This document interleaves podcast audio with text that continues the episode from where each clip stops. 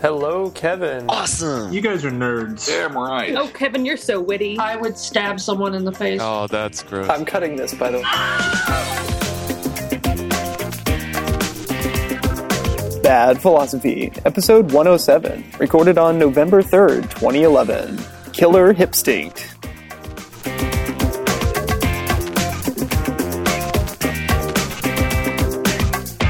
Hello, everyone. Welcome in. One, two, bad philosophy, upsetting the balance of reality one rabbit trail at a time. We are back for episode 107, and I am back at Texas Tech University. Woo! Wow. Um, so, those of y'all who have listened to the show for a long time may recall that uh, Bad Philosophy started here at Texas Tech. Um, started at Freebirds, but it eventually moved to better audio equipment, or purportedly better audio I just lost my job at Chipotle. Um, you work at Chipotle? Or, Unofficially, I'm on the farm team. oh, sorry. Oh, because I mentioned the, the F word? Y- yes. Oh, I'm so sorry, Don't Matt. use the F word I'm around sorry. Chipotle. I'm sorry that I've ruined your reputation on that. I still Um, like it better. It's not going to stop me from liking Freebirds. Oh. God, my oh, train man, of thought. Freebirds. It's Oh, going man, away. I'm, I'm grabbing it. I'm pulling it back. I'm reeling it in. Shh. You moved So, from Freebirds? We moved from Freebirds eventually to the uh, to the digital media studio here at uh, at Texas Tech. Um, still, in my opinion, one of the most underutilized resources of the entire university. Um, and it's funny that that you know the, the more things change, truly, the more they stay the same. Um, Different students, you know, different staff running the place, exact same problems. um, you know, so we came in here to, to check out some, you know, microphones to, to do the show, and uh, the first one we got had a good microphone, but it didn't have a good stand, and then the second one had a good stand, but didn't have the right hardware. Then we couldn't get into the right rooms to get microphones. So, you know, it felt I, I, the nostalgia factor is very high including my frustration with the DMS itself. So, thank you, Texas Tech University, for, for preserving all aspects, Basically, both positive and negative. Statistics rule again. what? Statistics rule again. If it's happened in the past, it's likely to occur again. It's likely to occur again, especially only a year and a half later. As a The law historian, no. no, Just no. That's not. That's completely incorrect. So I should I should probably introduce our panel of guests here today. I'm I'm joined by Nail Bracket Shawn, Simba, aka Matt Legler, uh, and that guy, that guy Also, being Frank that- Sinatra. that Mitchell. also known as Bryan Mitchell. Um, Shawn Brackett, of course, uh, you were last on Bad Philosophy for the Crazy synesthesia episode, synesthesia. uh, Reading Rainbow, right? Oh, totally. I think that's what we called it. Yeah, Reading Rainbow, um, which was such a good title. I, am still proud of that title. Um, As you should be, I don't because. I, LeVar Burton has accompanied me in my dreams for months. wow. Yeah. Recently, even. Yes. Wow. It's just Life altering. it's you can go twice as high, can't you? Yeah, it's a double rainbow It's all the way, and I way. don't know what it means. so bright and vivid. And so is our show, uh, mainly because, well, Bryan, I, I may have understated you, but I'm really happy to have you back on the show today. So I, I came in and, uh, and audited Matt's uh, computer science class. You could say that. You were um, messing stuff up while you were I was there. totally disrupting the shit out of that class. I got Um, in so much trouble. Sitting in the front row, being all quiet, listening patiently. Man, I was such a you were rebel. following along in the notes I, too. don't, I know. I even wanted to participate. You even started the in- Pulled up applause the after a good presentation. in the background. Right. I was like, let's clap for these people. They did work. And everybody else was like, what the hell are you doing? And And then the professor Yeah. yelled at me for bringing you. and then he, but the important part of the, and the reason why I bring up that, that train of thought is I turn around from the front row, and who is it other than the man himself, that guy, Mr. Bryan Mitchell? Sans hat, though. What happened to your hat thing? They're at home. Um, I stop They. wearing hats all the time. Really? I thought, but that was your thing. But if you have a good Kevin head of still wears hair- hats. That's still He might he wear still hats all the that. time, but I've embraced my curly hair. And you should As be you very should. proud. Yeah. So- what? Those of us with straight hair have nothing to look forward to. You're telling me. So I, I, I've embraced my curly hair, and hats tend to mess that up. so Ah, gotcha. I let it flow freely. All right. Well, what we'd also like to let flow freely that this a episode are our trainings of thoughts on Trainings of train thoughts. trainings Trainings. trains trains I- of I- thoughts. Our train. Speaking of thought? engineers, do we have do we have a collective train or do we each have our own train? our trains of thought, right? Maybe if we can all bring them into this train station. Yeah, but we can't have all the trains on the same track. No, but have you ever been inside of a train station? There's multiple tracks. Well, yeah, but then when you get outside of the station, but then then they're staying in the same place. If you get out of the station, you can only do one at a time. Parallel tracks. Bring the passengers when does from one that train ever of thought to happen? the other one. A lot in Europe. Really? Yeah. Oh, mm-hmm. okay. 'Cause- So that you can go both directions. At the, so you can have one train going one way. Wow. It's sort of like the Well, we really don't want that though. We don't want one person's train of thought going one direction and another's going My, the exact opposite. my mom opposite. always told me when I was little that even if I was on the right track, I'd still get run over if I wasn't moving. Sounds like a loving household, man. It's a great metaphor. Um, so, anyways, let's all put our, our collective thoughts together, uh, whether they be on trains or not, and uh, talk about crap. And, uh, you know, materialism kind of turned on its head. I was browsing Boing Boing literally half an hour ago. Well, maybe not, about 45 minutes ago.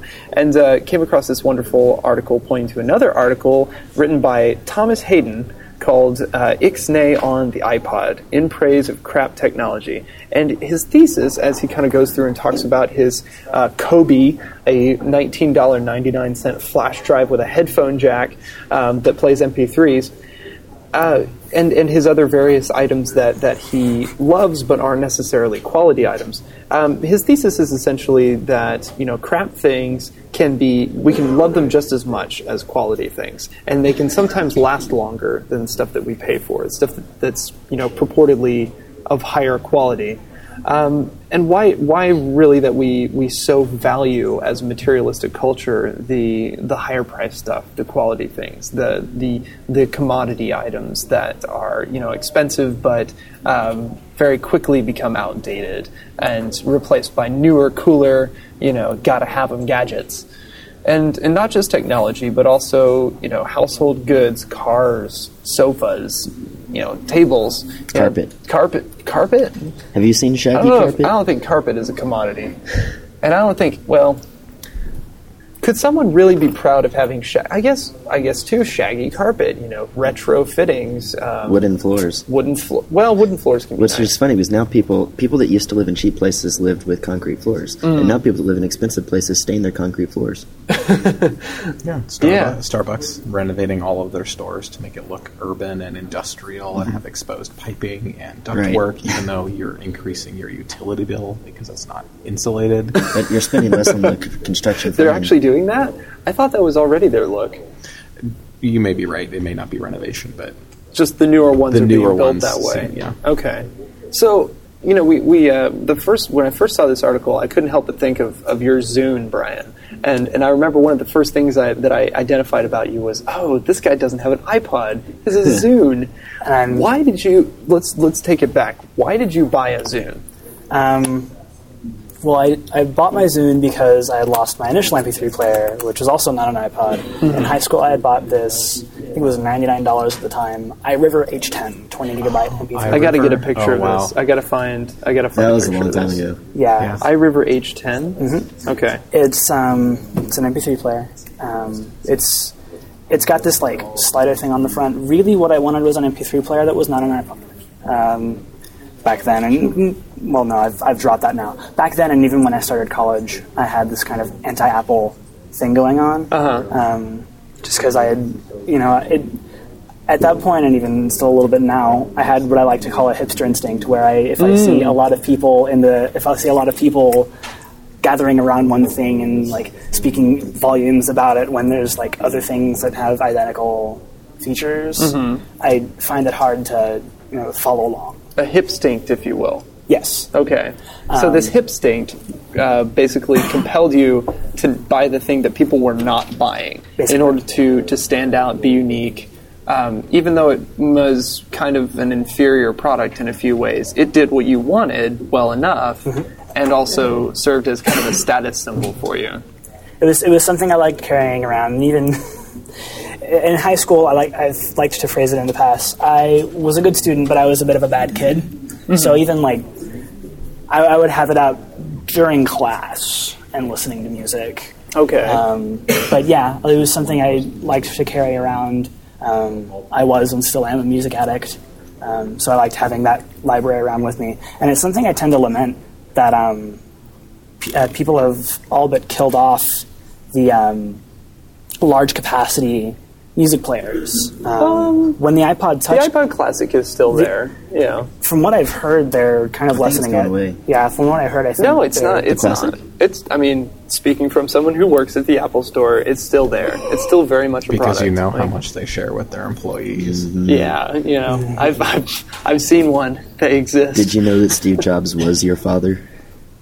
God, no, that explains so much. No, um, but, anyway. yeah, no, and and I don't think the company has any intention of getting rid of the iPod Classic because we we still sell them. I mean, we- every day somebody comes in and buys an iPod Classic. So, you know, at least thirty people per store every day, or well, th- maybe thirty per week. I don't know, somewhere around there. Um, and you know, multiply that by all the stores. Yeah, you're selling about hundred thousand every year. It works. You know, it's enough. It's not like iPhone numbers or iPad numbers, but but still enough to keep the product line in yeah, existence. we sell more of them than, than Microsoft sell sold Zunes. I mean, I sell more pancakes to my students in my building. Why do you sell pancakes to your students? That's horrible. Why wouldn't you just give them to your students? They're tasty and delicious, and they're How much- fundraisers for ra- Raiders helping others who Oh, benefits how much do you charge for them? More than you can afford if you can if you have to ask. Whoa, really? Are we talking like five dollars per pancake? Clearly, Whoa. Stephen, this is Whoa. not a These place must where be you some ask pretty damn good before pancakes. Yeah, Oh. Well, delicious. It's the what's the secret? Is it the syrup? Do you think I'm gonna I'm gonna tell everyone that? Speaking Oh, of syrup, darn. actually, Oh, I have a is syrup really story. good. You caught me. This is a really good segue. Actually, there was an Okay. article recently in the Atlantic uh-huh. about the origins of maple syrup and why there are two general classes of product. Uh-huh. One being far more expensive, and the other being well far cheaper, and that people tend to buy the more expensive ones, even though they have less of a maple flavor. Uh, they are more. they're, they tend to be lighter in color and tend to be uh, more of a generic sugar, Really? generic sweetener. But because they're more expensive, They people people buy them. Yes, and in part, the, the article goes on to explore, and it was written by a historian, which Uh-huh. my- makes me feel a lot better about it. Uh, but this historian is writing that um, during the colonial area, area During the colonial the area. colonial Is that a geographical region? God, God forgive me. Somewhere in Virginia, right? in the colonial Still like era, a cro- colonial area. Yeah. Uh, somewhere around era, Williamsburg. uh, that sugar was far more expensive Mm. because you're getting it from the West Indies. Oh, so And that so in order tradition kind of carried over. Um, the maple trees, that the locals wanted to do that to benefit their economy, Mm. but that the refined sugars from the West Indies, um, they indicated cultural status. And that Ah. we still, up to this point, buy the more expensive maple syrup because it looks more like pure sugar, Hmm. even though you're getting more of that true maple flavor on something that's half the cost. wow. Interesting. Very interesting. I can I can actually speak to that exact example. I, I got not in the case of maple syrup, but at Whole Foods, and I, I don't normally grocery shop at Whole Foods, and this is sort of like one of those those things you know when you're when you're kind of making your way in the world for the first time. It's it's a big leap to go from like shopping at HEB, which you know for you, for those of y'all not in Texas is kind of like the uh, Especially going in Kroger. South Texas. Right. I'm, going to Yeah. make, I'm going to make the point that I live in Texas, Amarillo, and there's no HEB there. There's no HEB there. Okay. I think HEB's coming. So if you're not in Central Texas, um, it's like the Kroger or um, what's what's another Shout out to King Supers. King another- Supers. It's like it's yeah, Kroger it's, brand. it's like that level of grocery store, and and Whole Foods is nationwide, right? Yeah. Okay, so you should know what Whole Foods is. Whole Foods is like the step up from that, right? You know, the the slightly better off people shop at Whole Foods, and it's it's the exact same type of thing. You usually get smaller portions for either the same price or more. Um, and there's much more branding about the you know organic nature, the na- the natural ingredients, the you know wholesomeness of, of what you're buying, and so you kind of feel better about yourself about what you're buying. But I was looking at the maple syrups and I, I was debating between, wow, should I spend twelve dollars on a really good bottle of maple syrup that's going to last me a while, or should I spend three dollars on this ginger syrup that's like kind of quirky and, and yellow and it stands out from everything else? And so I get this, and this is the most tasty stuff I have ever had on a waffle. this, like, I don't know why I never got anything ginger related before, but it's so freaking Had tasty. you had the waffle before? Well, yes. Okay, I'm just making sure that you don't have too this many was- variables well, in the situation. okay. here. So I do have two variables, but I can tell you, I've tasted waffles before, and these were waffles. Um, although they were kashi waffles, which there's something about like the natural. See, there's an although in there. It makes it. I don't know, whatever. Um, but I completely agree that like a lower priced product actually ended up being more satisfying and and fulfilling to me than buying a higher priced one. And so I and I don't have any status to prove. I'm a bachelor. I live with a I roommate who's not really Yes, I think everyone has a status to prove. even to themselves. Oh yes, All right. especially to themselves. Ooh, okay. Well, this is this is an interesting new aspect of it. So, you know, Bryan, you kind of touched on the hipster aspect of things. Like Matt, how do you how do you perceive folks like folks like Bryan as a guy who owns an iPhone and a MacBook Pro and uh, a Ford automobile, right? Toyota. You do. No, you have a Uh-uh, what do you have? You have a No, Civic. Not if you gave it to me. You have a Honda Civic. Toyota you? Solara. You have a Solara. Sorry, you have a Toyota. Um, I don't know. Whatever. Is Ford? Ford is kind of a. It's like a nicer middle class brand now. Only it's if you buy like a King Ranch truck or something. what's like the What's like the low end of, of cars? I'm just tangent real quick. What's like the low end of cars these days? A Saturn. Saturns. which I used to Corolla. own. Really? Rest Before- in peace. Before or after they tanked? Uh, before 1997. I'm an OG. Pontiac Um, before they tanked uh, yeah. a little bit. Um, Pontiacs were all right. I would Oh, say, I, would got a big the- stare from everybody. So this is this is a good a good point here. like we, we can perceive some of these brands as being, oh, it's, it's not that bad. You know, it's just a Mazda. But I think I think we're talking. We are using. We need to refine our unit of analysis. Okay, brand all right, is way too big. We need. We would need to talk about individual specific cars. products. Yeah. Okay, specific Well- cars. Because yeah, Ford definitely has some luxury automobiles and definitely has some crap automobiles. It has a wide range of stuff. But all right, so Aside- backing it up, aside speaking of somebody automobiles, who, yeah, put it in reverse. Let's get out of here. Yo, so you let's let's hop on that train, go in the other direction, Exactly. down the thought stream. So um, if I get to play conductor for a second, yeah, um, That's the sound Really? of a thousand mixed metaphors crying out. I think um, something else that might be important when you're looking at our measurement of analysis here is Bryan wanted something because you know he thought his hip stink stunk, you know, and he wanted something different. But um, Keep going. when a lot Try of the to say draw that five me, times fast. My hip stink stinks. I don't know what's the future, present, perfect, whatever. So the iPhone for me is not a. I mean, I agree it is a status symbol uh, because you can afford something that is not an entirely free phone on you know a a talk plan at some phone carrier or something. But, Right. You know, so from that perspective, it's by default a, a status symbol because you can afford it. But um, aside from that, I think the reason so many people are drawn to it is not necessarily because of the hipster value, but because there's a significant portion of people that like to have a common conversation piece. And it's not that you want to be looked at as cool, but now, um, you know, You buy it because everybody else is. you buy it because everyone else has it, because now you can all talk about it, do the same thing. And a lot of people like that community where, why is the jailbreak community big? Because everyone can work on the same topic. You know, a lot of stuff is um, successful because it's common. You know, Windows is successful because programmers can develop something that works on every computer. The iPhone is successful because someone can do something that works the same way on every phone. And I think that's a lot of the reason it's popular because people say, I want to use Twitter on my, you know, everywhere, but, you know, it's going to be different unless everyone has the same thing. And I, I can think that's speak a little to I can speak a little personal story towards that. Yeah. it's kind of a happy accident. Or I say happy. It's kind of an accident that I have my iPhone. Um, it was three years ago, and it was time for baby's first smartphone. Or it was, it was time. It was time for my. It was time for my phone upgrade. Did you Is that like, first? oh yeah, baby needs a new smartphone? Is that? Yeah. I mean, Well, no, that it, thought was time, it was time for a phone upgrade. Um, Did that and- train go down your brain track? And well, okay, I was up for an upgrade, and my dad, as the owner of the phone plan, was willing to buy me a new phone. And so we went to the AT and T store, and I looked around and found a couple that I liked, or found one that I liked. But it was three hundred and fifty dollars, I believe, on contract. And Wow. so I, so I showed my dad this, and he said, "Well, that's a bit too expensive. You can have this other phone that you looked at, which, well, it looked a bit too plastic, a bit toyish, or you can have the iPhone." And I thought, Because Well, the I'm iPhone gonna was go- Mm-hmm. what one ninety nine on contracts. Yeah.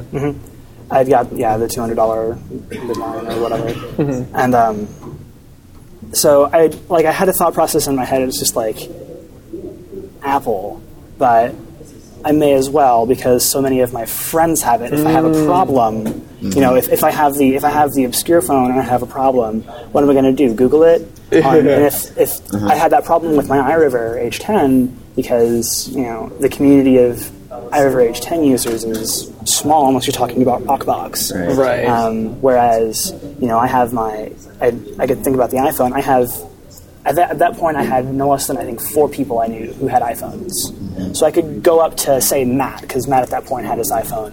I could be like, "Hey, what should I do here? You know, any little tips that you've Right. got?" Um, and so that was kind of that was kind of the thing that's going on. Last year, I went up for an upgrade from that, and so I just stuck with what I knew, and so now I have an iPhone 4. Yeah. Okay. It's a, it's a good accent, and I mean, like that's that's what I'm getting at, and that there's a community that supports you or provides stuff that you know um, accessorizes your device, not just when it comes to cases or something, but you know, if I'm logging into a timesheet at work, there's an application in the iOS App Store, but there's not on BlackBerry. It's just because because it's popular, there's more resources for it, and that's useful. I think Yeah. I think you bring up a good point that excuse me, there's social membership Mm-hmm. that comes into play with this, and devices and belongings aren't just markers of uh, social status; they're markers of variety of social status. It's not just the iPhone represents high status; it could be it's it's common status. Mm-hmm. Is that that's kind of where we're getting at here? So It's like yeah, being able to have that sameness and that you know keep the conversation on the same level. which a lot of people fought against because when the when the iPhone went and was finally sold at Walmart, some people were mad. The status people, the status Uh. half crew was like, "What are you doing now?" People now the common person that shops at Walmart is going to be buying my status symbol. Yeah, pearls before swine, right? but at the same time, it also changed what the status meant. It changed it from, like you said, a symbol of of um, a high, you know, class, you know, high, high SOE or so, so, SEO. SES. So, Site engine optimization. Sorry. Socioeconomic set. I'm thinking thinking of search engine optimization yeah. status, economics. I don't know, whatever. Um, and I and I had the same kind of revelation happen with my first, uh, I guess, second cell phone. Um, it lasted me two and a half years. Um, almost three, actually, like three years. I had the same Sanyo uh, junk flip phone that I probably dropped through across the room, smashed into things like 40 or 50 times, hardcore, and this thing never quit, ever. I mean, I did things to it that, that an iPhone would definitely not survive, and yet it still kept making calls and getting text messages. Like, it did those two things extremely well. And so I, I can kind of almost relate back to what to, to the hipster mentality of I will I will stick with something that may be lower cost, but actually ends up being practically better for me in the long run. Oh, now that worked for me until I was at Apple for about four months, four or five months, and then finally I was like, I kind of want to fit in here now. You know, I still had I'm surprised you lasted that long. whenever I was in a customer interaction, it was so it would feel so weird to pull out this this Sprint flip phone and just beep beep beep beep beep, you know, and hold that up to my head. I just felt so anachronistic. Um, and yet, I held on to it until the Verizon one came out. It wasn't. It wasn't that I needed the iPhone. I wanted an iPhone. I still managed to, to wait for an iPhone that would work for me, and I'm really glad with, that I waited for, for this one. With with your Sanyo, do you have any particular memories of experiences that you had while you had that phone? I remember when a when a one of the members of the Kuk Sool Won uh, martial arts group that I um, would participate in here at Tech came back from Korea and she gave me a, a little cell phone charm. And there's unless you get a, a certain kind of case, there's no way to put those on iPhones anymore. That was something kind of exclusive to the, the whole flip phone type uh, style. And phones would actually have a little notch built into them that you could put these little little charms on to dangle them off. And so Now I have a couple of Bryan had one really. I remember when I first added that to my phone, that made it mine. That that like made it kind of personal, and I think that's that's kind of why I kept it for a long time. Also, just the fact that I really appreciated the you know solid build of that cheap Sanyo hard. I mean, it did, didn't have a lot of functions, but things that it was built to do, which is survive to make calls and text messages, it did extremely well. And so I, I really support the Sanyo brand for, for doing that. However, you know, eventually the social status thing won out over practicality. Um, and I kind of want to get back to the hipster aspect. Like, As it keeps motioning towards me, isn't it? To, uh-huh. every well, time you're, it says you're, our, you're our token hipster here, self self proclaimed token hipster. Bryan, let's be honest. Although, no one else in this group wears a Pokemon jacket. yeah. Although Bryan, you're That's- very much a you're very much not a typical hipster Well, how do you define or hipster? tipster, as it were. That's a different word altogether. Typical. Tip, no, that doesn't work. Nope, we're gonna we're gonna change the tracks on that train. Let's, uh, let's step away from portmanteaus for the time being. Let's go ahead and shift the rails. Um, Oh, I Schaller would be mad. lost. What? Schaller would be mad. Schaller would be mad. He switched the rails, he switched tracks, and then like Yeah. eight people die when you hit the wall. I learned that in philosophy. But uh, you know, I think a lot of let's talk about the pride aspect. You know, a lot of hipsters take take pride in being the. So, so we've we've talked about kind of these two different scenarios, right? You buy something because you stand out, or you buy something to fit in. Take a watch. Why why do you do one or the other? Buy a watch to fit in if you're a stockbroker. If you're Kyle Bass and you're going to, you know, trade stocks in Wall Street or somewhere, you know, or go to try to talk to some venture capital for his new business he's starting, you know, he's going to wear a watch which it shows he's on time, he's paying attention to um, the events that are happening around him. That's what everything a watch means, you know. Right. And, and not to mention that, but it, it is something that's usually gold or silver looking and, it, and matches your outfit to show that you are um, professional becomes in a what status you're symbol. doing. Some of your items are for fitting in. Some of them are for standing out. We are we are both same and unique.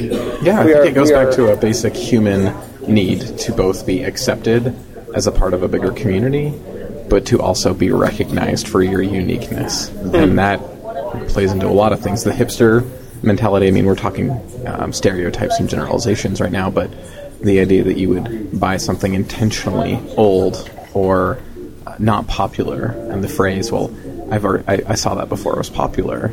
Like we attribute that to the hipster movement, Yeah. and the Spotify. the recognition Spotify, the recognition that you want Angry to Birds. be. Oh, you, mentioned, you mentioned Angry, Angry Birds to me so far before That's it funny. became like the A cultural that it is. phenomenon. It is, and Like, you, there's you, Angry Birds plush toys at Walmart. in, in Angry Birds Indonesia.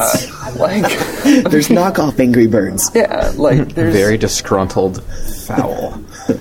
This is where the pigs shone. Oh. disgruntled. I like that disgruntled. fowl. But I mean, good point. Like, so you you managed to spot some of these. I mean, why do why do we take kind of a pride in being able to do that to like spot trends and identify them before they're they're widespread?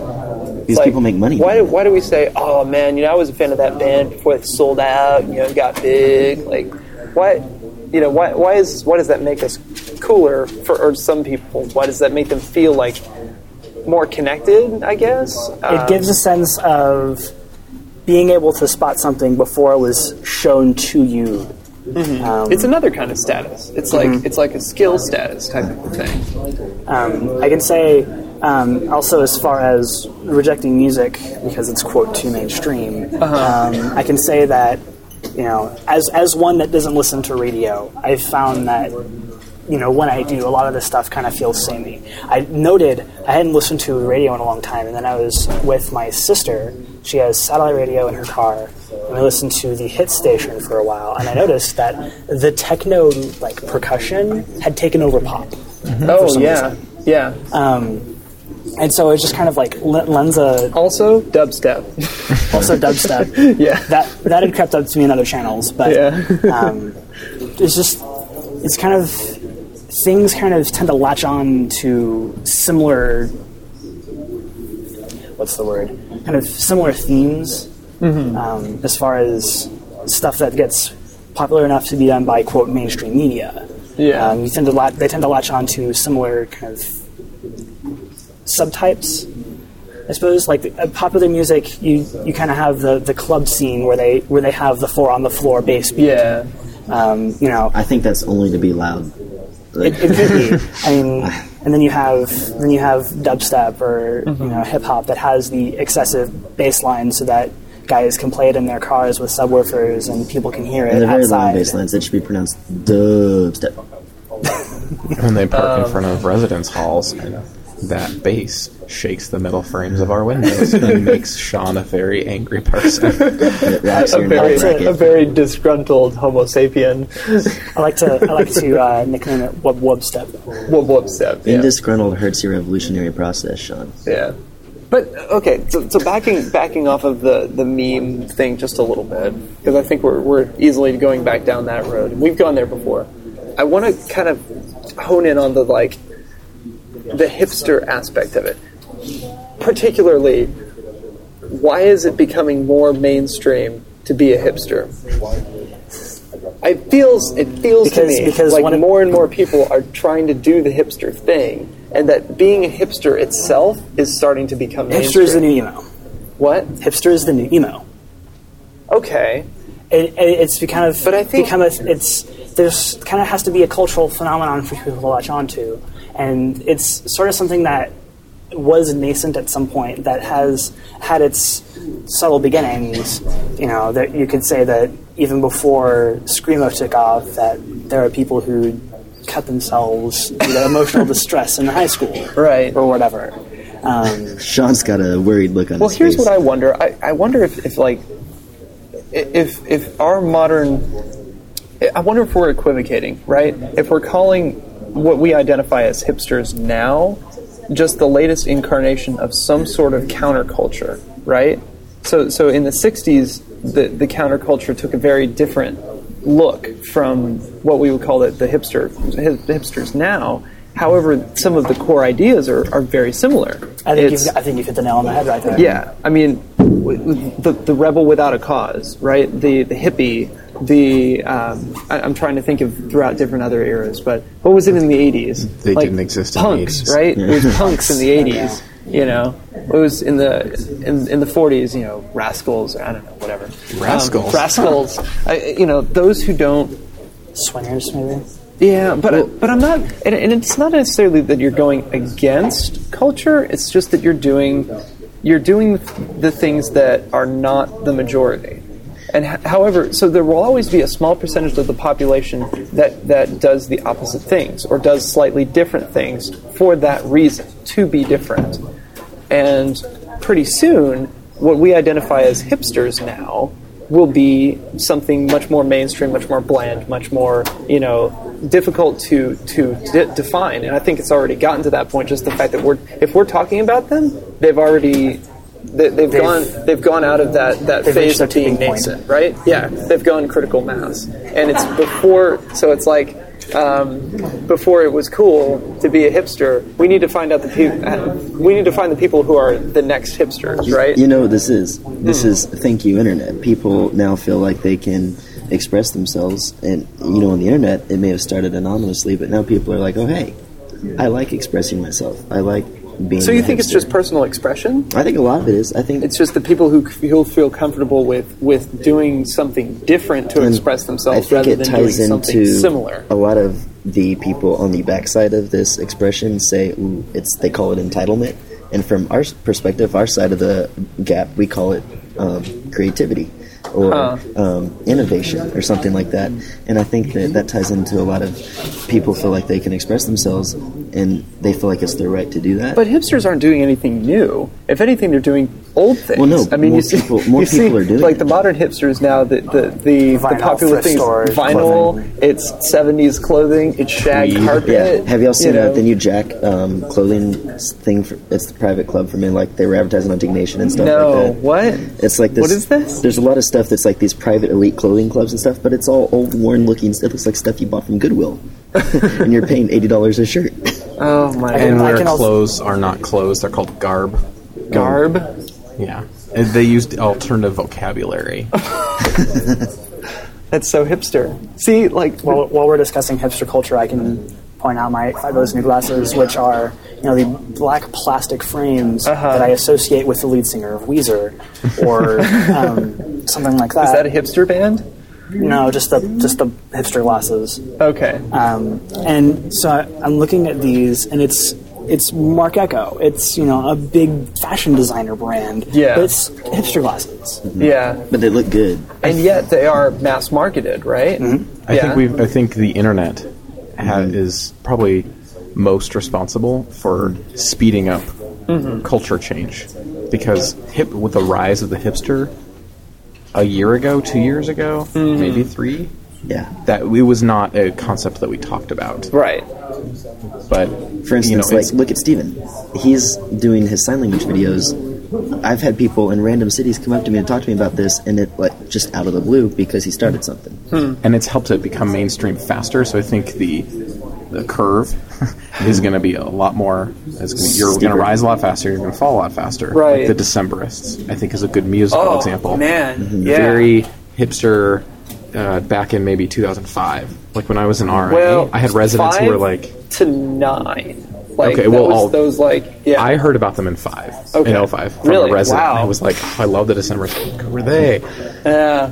didn't really like them. They were very hipster, and I'm going to use my literary master's degree to sculpt these songs that don't make any sense, but they're Yeah. fun. But now they're getting much more mainstream. They're on NPR. They're Oh, yeah. They're on Yeah. Amazon and iTunes. They're and having big Arcade Fire. I Oh, mean, yeah. This Canadian band, right, that comes out of nowhere, husband and wife singing together, making interesting songs, and they they play Madison Square Garden, like they're they're huge, and then it's the it's the instead of the British invasion, it's the Canadian. Canadian invasion. Are well, the Decemberists Nickelback. Canadian? No, the Decemberists are from Portland, I think. Oregon. Okay, And so it's the almost same Canada. thing rebranded. That's practically Canada. I've been to Portland. It's not Canada. Okay, it's really close. yeah, they're like Oh. cousins or something. Okay, That's- okay, whatever. I found out the other day that you can travel internationally to Mexico and Canada with a plastic card passport and not your actual passport. I did Oh not yeah, know you that. I get have a, one. You can get a I want passport one. ID. They look so Yeah. cool. And so does one of our listeners, Jed Cummins. Mm-hmm. Oh, Yeah. Speaking of Y'all listeners, so, if there's y'all are so anyone. I Pretty have soon to people say, are just going to be par- carrying around passport cards. Before we get of passports, if someone can carry into this conversation anything that has to do with Clearwire and their internet service Clear, let me know. I need major help with that company. That's all. Oh, okay. Well, we won't go into that quite I'm, yet. I'm a hipster with my internet. Classified much? hipsternet. Okay, speaking of internet, Before we wait, wait, wait. Before we lose the train of thought, though, I think the the idea that we were kind of zeroing in on is that this this um, this counterculture, hipster culture, punk culture, whatever we want to call this. I don't I don't know if, if we can describe it any more generically. Like even the term hipster is almost coming down to describe one instance of this phenomenon rather than the the I think at this point in the conversation, the every hipster has lost meaning. What? I think I think at this point in the conversation, we've tossed around the word hipster enough. every time you so say that it, I think of lost Well- like dramatic chipmunk. Is what I think. So it's almost like we need a new term to talk about all of these different types of common things generically. Right? dissatisfied youth. Dissatisfied youth, but it's not just well, youth. I was just kidding, but Okay. Well, I would say okay, maybe it's not only youth, but I would say the large portion of people who are identifying with these movements, Yeah. if you will, are youth. And by youth, I would say under thirty, under thirty-five. Yeah, usually. Yeah.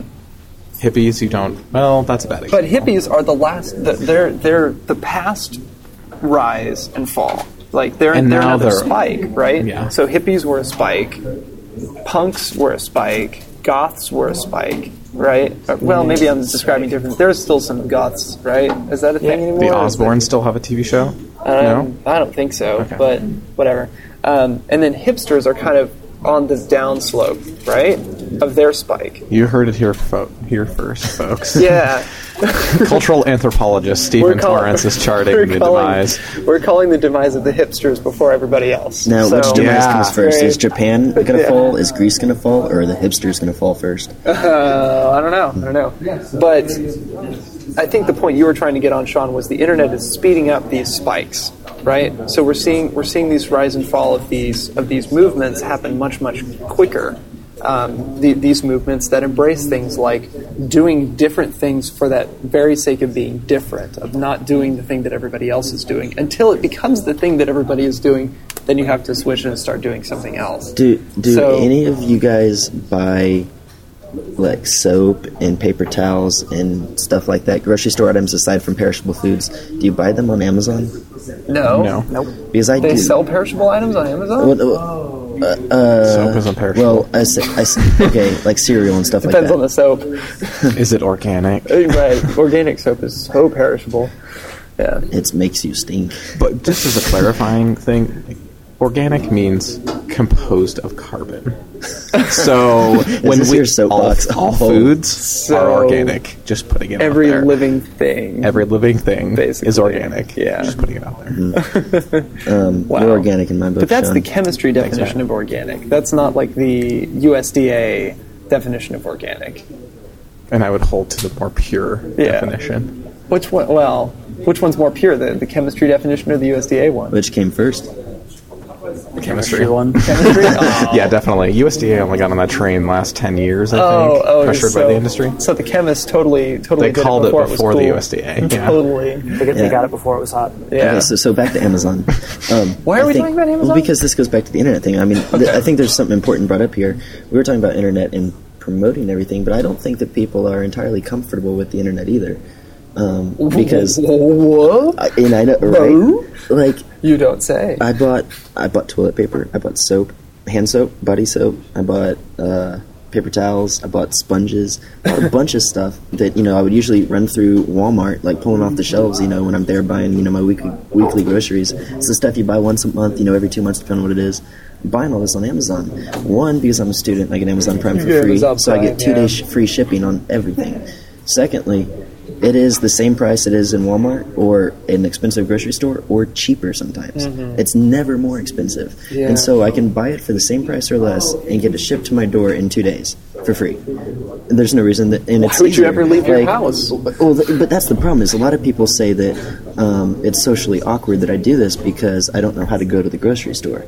And No, you- I think, you've been to the grocery store. I mean, grocery like I go to the grocery. crappy I go to the experience, so grocery store so much. I'm go to- tired yeah. of it. So I'm gonna choose to go to a crappy experience, Like- just So that- because no one else is doing it. Well, And, no, like, I'm everybody down goes with to the grocery people, stores. But like, there's differences though. There's definitely a tier between Really? Target, or well, sorry, at the top would be Whole Foods, then next would be maybe Target. a Target, and Yeah. then the bottom would be Walmart and any Kmart's that are still left at the very Oh, bottom. There's God, half of yeah. But there is there's definitely a different cultural vibe that you might get, and so I've heard Completely. Yeah. Mm-hmm. So so what's what's the more hipster thing to do or what's the more deviant thing, right? Like you look where do more people go? Walmart. Right now, I would Duh, say you know. because Walmart is a big corporation that it's um, Cough, cough everywhere. Yeah. It is everywhere, but I driving think- out the mom and pop stores. But I think if Whole Foods ever becomes less hipstery, I think they'll move back into Walmart. really Yeah, Well, and Whole Foods is starting to branch out. Like they're starting to build many, many more of them, and almost to the point where it is, it's not really that that quirky, um, you know, off the wall type. You know, you see the supplements along with the homeopathic remedies, you know, right next to each other, sort of place. Um, there was there was a grocery like that in uh, Georgetown when I was a kid on the square, and I distinctly remember going in there, and there was a distinct smell to the place. You just it smelled like herbs and uh, grain and and you know strain and and spices you know all together, and you could you just it felt like it, that was so such a hipster place. You know, there was a map of, of like the world place? without uh, water on it. No, there was no people smoking in there. Not yet. I think. I mean, it's Probably out, nostalgia. out back, but that it was it was so small. It was it was maybe nine nine hundred thousand square feet total, like the whole store. Then you build. So Whole Foods came along and said, "We're going to build a bigger place like this because these these small places are getting pretty popular. People like to people like to do the different thing. They like to not go to the, the what was the uh, Brookshire Brothers at that time. Um, yeah, that one takes you back, right? wow. Okay. they didn't like to go to the Brookshire Brothers or the, the King Savers or whatever. They wanted to, to go and get some unique items that they couldn't find elsewhere. And then so Whole Foods mainstreamed that experience of getting different things. But eventually, that will become the mainstream experience. And now you're starting to see a resurgence of kind of a new brand of that that type of um, corner drug slash market store. Um, with even different, more obscure items than Whole Foods. You know, gluten free is a new thing now, and though Whole Foods has like a gluten free section Don't and stuff, you're starting to see free. whole stores that are like all gluten free and you know Well, uh, here's or a question for you: Why? What are the factors that cause people to sometimes want to blend in, and they're, where they're they want to fit the entire cult, the common culture, the social culture of something, and why do sometimes those very same people want to stand out with whatever they have that's hipster at the moment and make an See, I expression? just don't like, know. I because- think I think that's the oxymoronic part of our personality. It's like I don't know if y'all read Predictably Irrational, but Nope. heard of it? title says least? it all. Sadly, no. No? Y'all should read Predictably Irrational. It's one of the best studies of, of economics and human thought together that I've ever read. And you know, one of the theses of it is basically we have we can we can live with contradiction. Like one of one of the reasons why we're unique as a species is we can complete we can contradict ourselves. Like we mm-hmm. can think one way in one part of our minds, Do and what I another say, don't do in what the I do. completely opposite way in another part of our minds, and be totally okay with it. You know, so we can we can desire to fit in Mm-hmm. and and take actions like you know buying an iPhone that causes us to fit in, or we can desire to do something different and be unique and do things like buying a Rio Mm-hmm. Right. uh, or a an iRiver uh, H10 MP3 player. So because it's weird that this very because we, same we people are that's that fundamentally contradictory. people will spend three hours a day on Facebook, but then think it's weird that you buy toilet paper on Facebook. Or Oh, speaking That's of buying, idea. no, speaking God. of buying toilet paper on Facebook, I took this. Well, that sounds awkward. sounds like Uh, a bad experience. I took this Like. survey. Oh no, please don't like that. Uh, I took this survey. uh, Share. this company that was investigating um, using Facebook as a storefront Oh, for different products. What? And the whole idea just disturbed the heck out of me, and so I just said, "No, I don't like it. I don't like it in the strongest possible Lakers terms, just so you won't do this." And I don't like it, and I won't buy it, and I won't buy it. Please don't do this. and they just—it was just this awful Frankenstein's monster of online experiences. Like, let's buy something from Macy's on Facebook. Like, no. And But the no. idea, and and this is uh, to keep the tangent going. This is like where the internet is going. We were talking about this a little bit at lunch. Like you can have a, we're we're starting to see these sub internets. Like AOL tried to do it first by being like the hub to which through which you access all the rest of the internet. You know, the AOL keyword got you to websites rather than searching for it or typing in a, a web address and they had you know music services, shopping services, uh, travel services, everything. You would do everything through AOL. And Facebook is starting to kind of go that direction, but from a completely roundabout way. It's well, let's build up a network of people that are all interacting with each other, and then instead of instead of us saying, you know, we're the authority for you should buy X, Y, and Z, it's your friends are this authority for buying X, Y, and Z. So your friends recommend products to you through Facebook. Your friends recommend services to you through But here's the Facebook. problem You ask your friends, "What did you buy?" and then you and then Facebook provides a way for you to to buy it while you're on Facebook after a friend recommended it to you. Was And it- I can I can see that being like the direction that they may want to go. As I, an want to ask you though, is that a problem? Because um, we were having a discussion with Chancellor Hance at Texas Tech the other day, and he said that um, because he he was a U.S. senator for a while from Texas, and he said that over and over and over he saw people that would walk in somewhere and they would be voting on something based on 192 comments for and 139 comments against something that he posted on a blog, and he said there, um, you know, in this case they're anonymous, but does the fact that someone's identity on Facebook is just identifying enough that you'll believe it or that it's uh, statistically appropriate when you're deciding something like that? Or how, do, how does that play into this? yeah, I don't know. I don't know if y'all have any thoughts on that, but I think we've the this rabbit trail has yeah, I think we've hit the end of the rabbit out. trail, Matt. Sorry. I'm just, Good try though. Chancellor's going to hear try. this one. Yeah, chance. If the chancellor listened to this, he's going to give you a bad grade for Well, not being able to keep his agenda In, going. in his honor, I will tell him that it was he did follow up the conversation by saying that he fired a pirate once. oh, nice.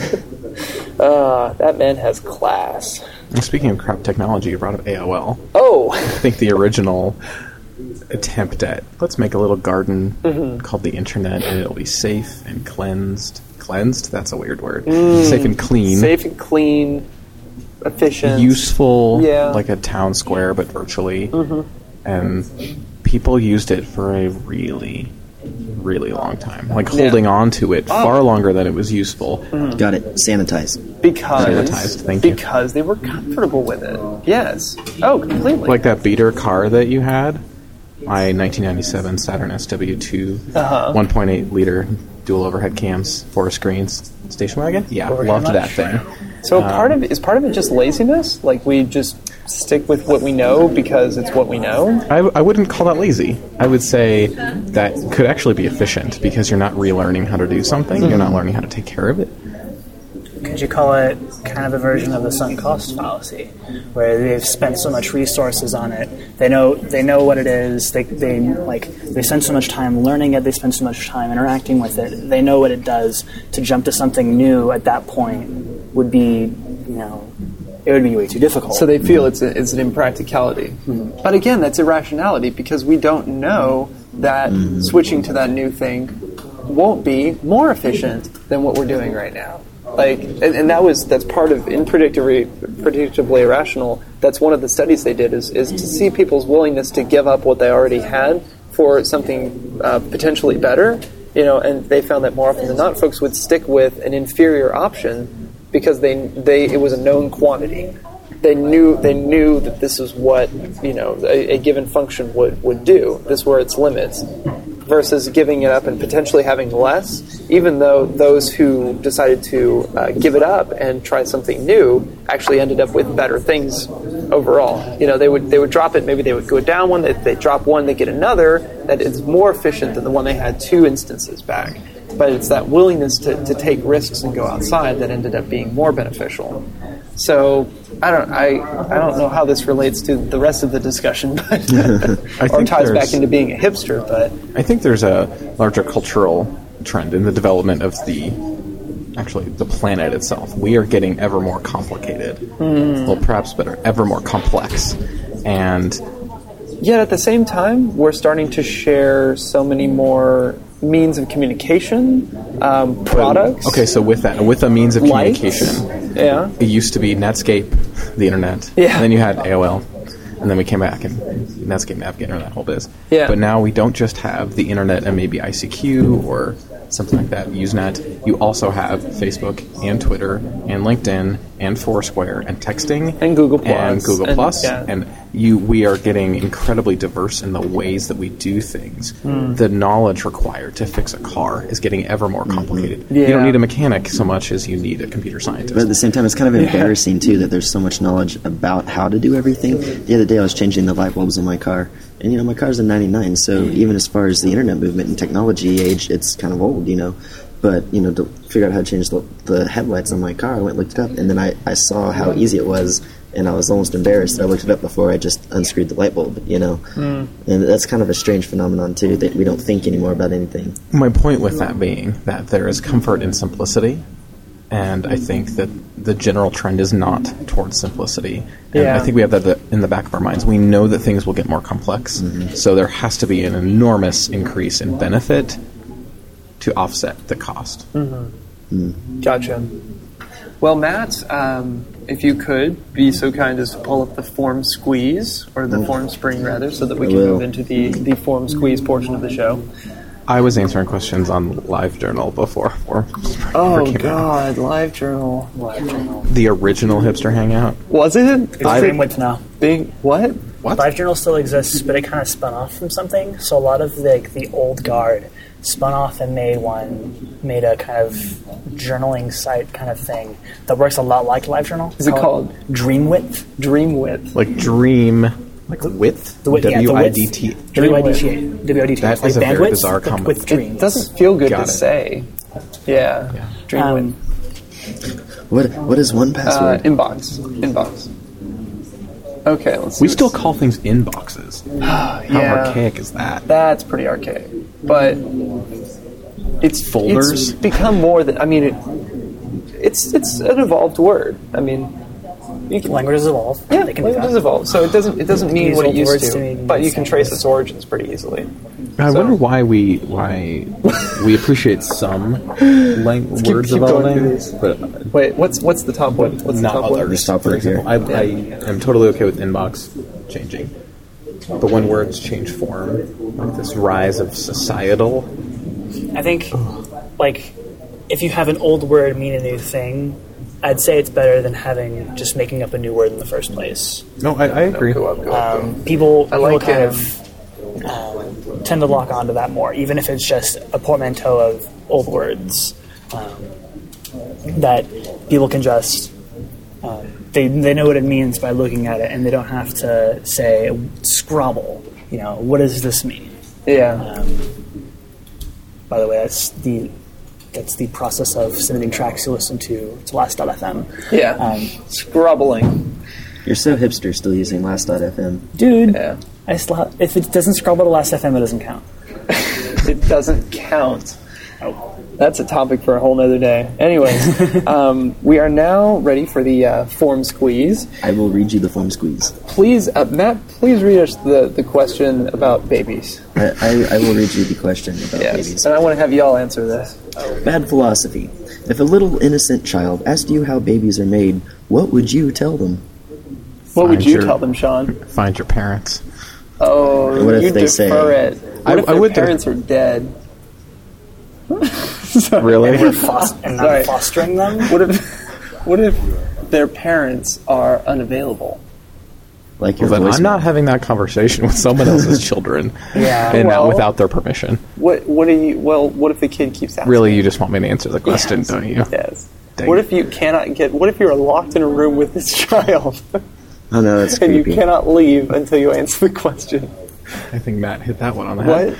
Head. I'm going to go with Kelsey's theory on this. Uh-huh. A friend of mine, she said that um, kids are creepy if you're in the same room with them and they have red hair until they're over the age of four. How is that related? I don't know. Besides the baby in the room thing, I think it was the baby part. just don't put them in a corner. Uh, so I think honestly, what all four of us would do is that we would avoid the question as long as possible. Okay, let's just put that down. Yeah, I mean, So I how think about it- that? I, I like avoid that the answer. question as It- long it's as not- possible. It's a them to question- ask their parents. Yeah. I mean, if if the if I had an appropriate relationship with the 15 year old, like if I'm an uncle, uh-huh. like I think that's different than Well, just what if- being some. Well, see, I still don't think so it's you consider 15 to be little and innocent? well, well, and I did not remember that. All I got was kid. So oh. depending on how old. And when you thought kid, you thought 15 year old? You're an old man, Shawn. Sorry. I am. Am I the oldest person here? Yes. Yeah. Probably. The other day I said back in the day, and someone stopped and said, "Matt, when was back in the day for you?" Yeah. it was like like early '90s, and they were like, "Interesting." yeah. Have you realized that? When I think little innocent child, I think like mm, eight, three or four. eight, nine. I would probably maybe. I would probably use the traditional like when two people love each other like Yeah. I'm gonna I'm gonna go down that route because I don't think one it's developmentally appropriate to talk about penises and vaginas with eight year olds unless you're their parents and two Well, I don't think it's, It's emotionally earlier appropriate. earlier because of the internet. I mean, that it's just kind of happening. You know, as kids are allowed to be on the internet, and, and parental restrictions cannot keep them from finding out this information earlier. I mean, you can Google search very easily that type of question and find a lot of information. And I think it's it's more appropriate for for parents to just integrate slowly the idea from when a kid is very young, you know, and then just just make it a kind of a natural part of the development, rather than having them find out everything at one one point. You know, make it be this very. Uh, now, I I don't have any evidence whatsoever that that is developmentally appropriate at all. If you have children, do not follow my advice on how to raise them. Disclaimer: Bad philosophy is not a good source of parenting advice. also, I just as a sub note, like for future historians, um, I would love to see how uh, Stephen Torrance, if he does have children in the future, how he raised them. Okay, For let's see how for they, how they work out. Let's watch his kids' twitters. You know or what they're gonna they are. they're gonna grow up to be hipsters. I'm gonna guarantee it. And they're gonna be they're gonna be hipsters when it's like retro to be a hipster. So it's gonna be like hip to be a hipster again. Wow. It Okay. is- Did that just blow you up so too? meta. okay, do you? Yeah. The, there's different aspects of his, hipster here, though. Oh no, I know. Do you have? Are, They're you saying be- the hipstinct of rejecting popular consensus? Yes. Or the the you know the fashion vogue of I think up we should just go with your vinyl, term. Those with hipstinct to refer to the generic, like the, to the type, but not to the token. countercul- counterculture in general. Ooh, I just I just remember the, the appropriate philosophical way to res- to. Did to you just couch pull out this. type token? Hipster is a token of the type person with hipstinct. Uh, hippie is a token of the type person with hipstinct. Punk is a token. Counterculture. Is a token. Rebel is a token. Can we throw in like Carl Jung and the collective unconscious, something about archetypes in there too? No. Sure. Okay. Sure. Te- Texan in is- this in this context, um, person with hipstinct is the archetype or the type. Arched just adds a, a kind of a cool. It totally makes you sound educated, and that's why we all have those It's just a fun word to say. Yeah. So out of So this. I got that our official BF response is we would avoid the question as long as possible until we break down and tell him or her to go ask mom. Tip: Don't ask dad until mom says no. Correct. Yes. I will respectfully uh, di- uh, voice my dissension with that opinion, but since this is not my show, I will not Right. Well, push the issue. duly noted in the uh, in the minutes. Thank you. Um, no, but to answer your question, Bryan, um, my kids would be of you know whatever token X, whatever whatever the token is at that point. They would be of they would be a person with hipstinct, and the token at that point may have as one of its aspects the the retro tendency to be like uh, hipsters, the token hipster that we we are in right now. However, it, they could have as one of their um, goals, or w- one of the aspects of it could be to take on traits of the hippie culture, right? I'd say, I'd say that's having a as resurgence. with the hipsters have stuff. taken on some of the aspects that hipsties, hippies took on. Hipsties. We now Oh, have the God. correct portmanteau. oh, hipsties. That's that's hard to say too.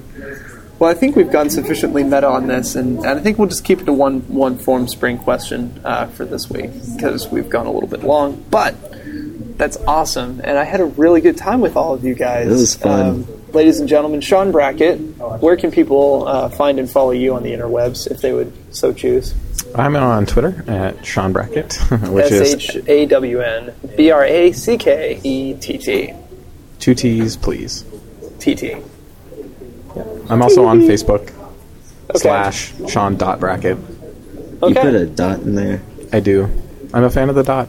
I got. I'm still proud of this. Facebook.com slash Stephen T. Stephen, that's because we had a Facebook name party the day it launched. I got this literally like three or four seconds after it became available. so after the service went online. And that was only because of the latency on your You're internet. such a connection. Right. hipster. Oh. Oh, oh, Oh, oh yeah. Oh, I am. Did that- you did you hear the that- pride in his voice, ladies and gentlemen? Oh, Is that- yes, yes, I am. Is that is that mm. hipster before it was mainstream? I would say that it got No, popular immediately, so I would call you more of an early adopter in that case. early adopter? Okay, yes. I, I appreciate that. Because an early adopter is a type of a person with hipstinct. They get they get things before everybody else gets them to have the thing that not everybody else has. they have Facebook, even if it's something that may eventually oh god don't even get me started on that but they that's kind of a different way of doing it um, rather than they get it before it's mainstream rather than um, rejecting something that is mainstream for something that is not and will never be Yeah.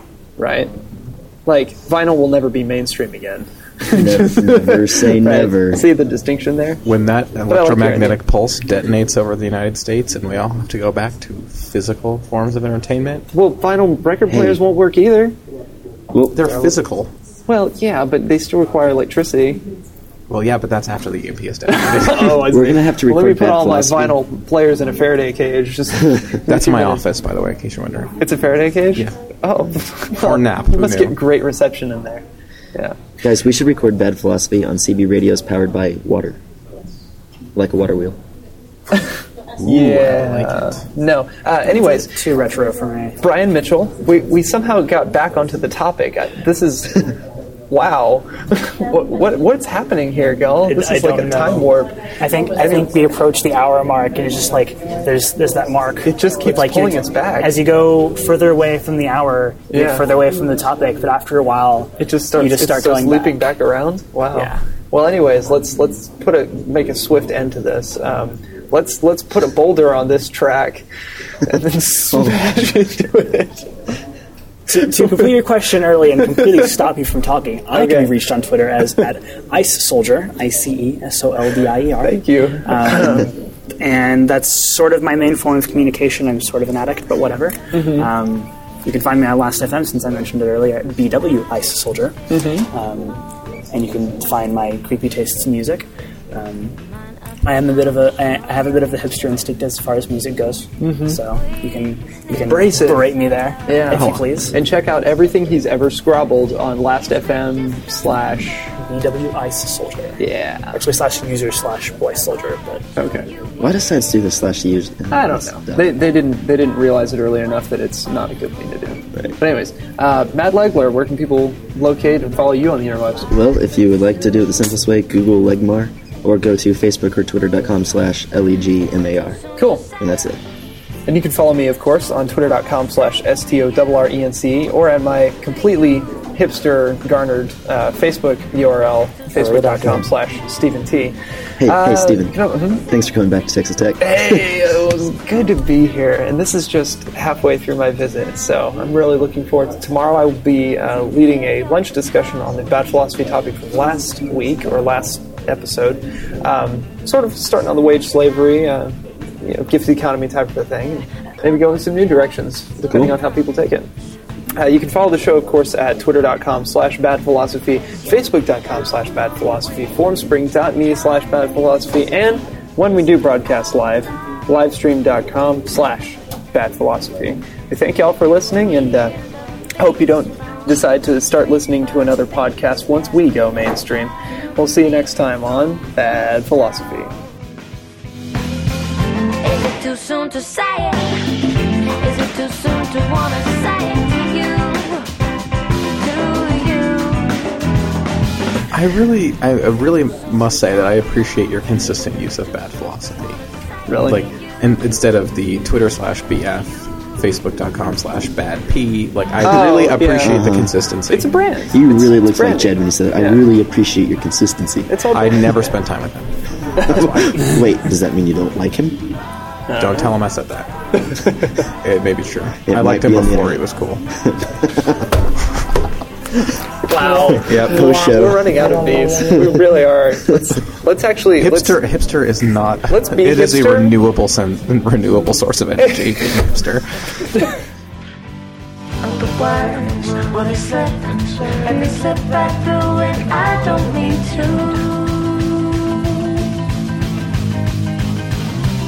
Of the words when they slip and they slip back through and I don't mean to.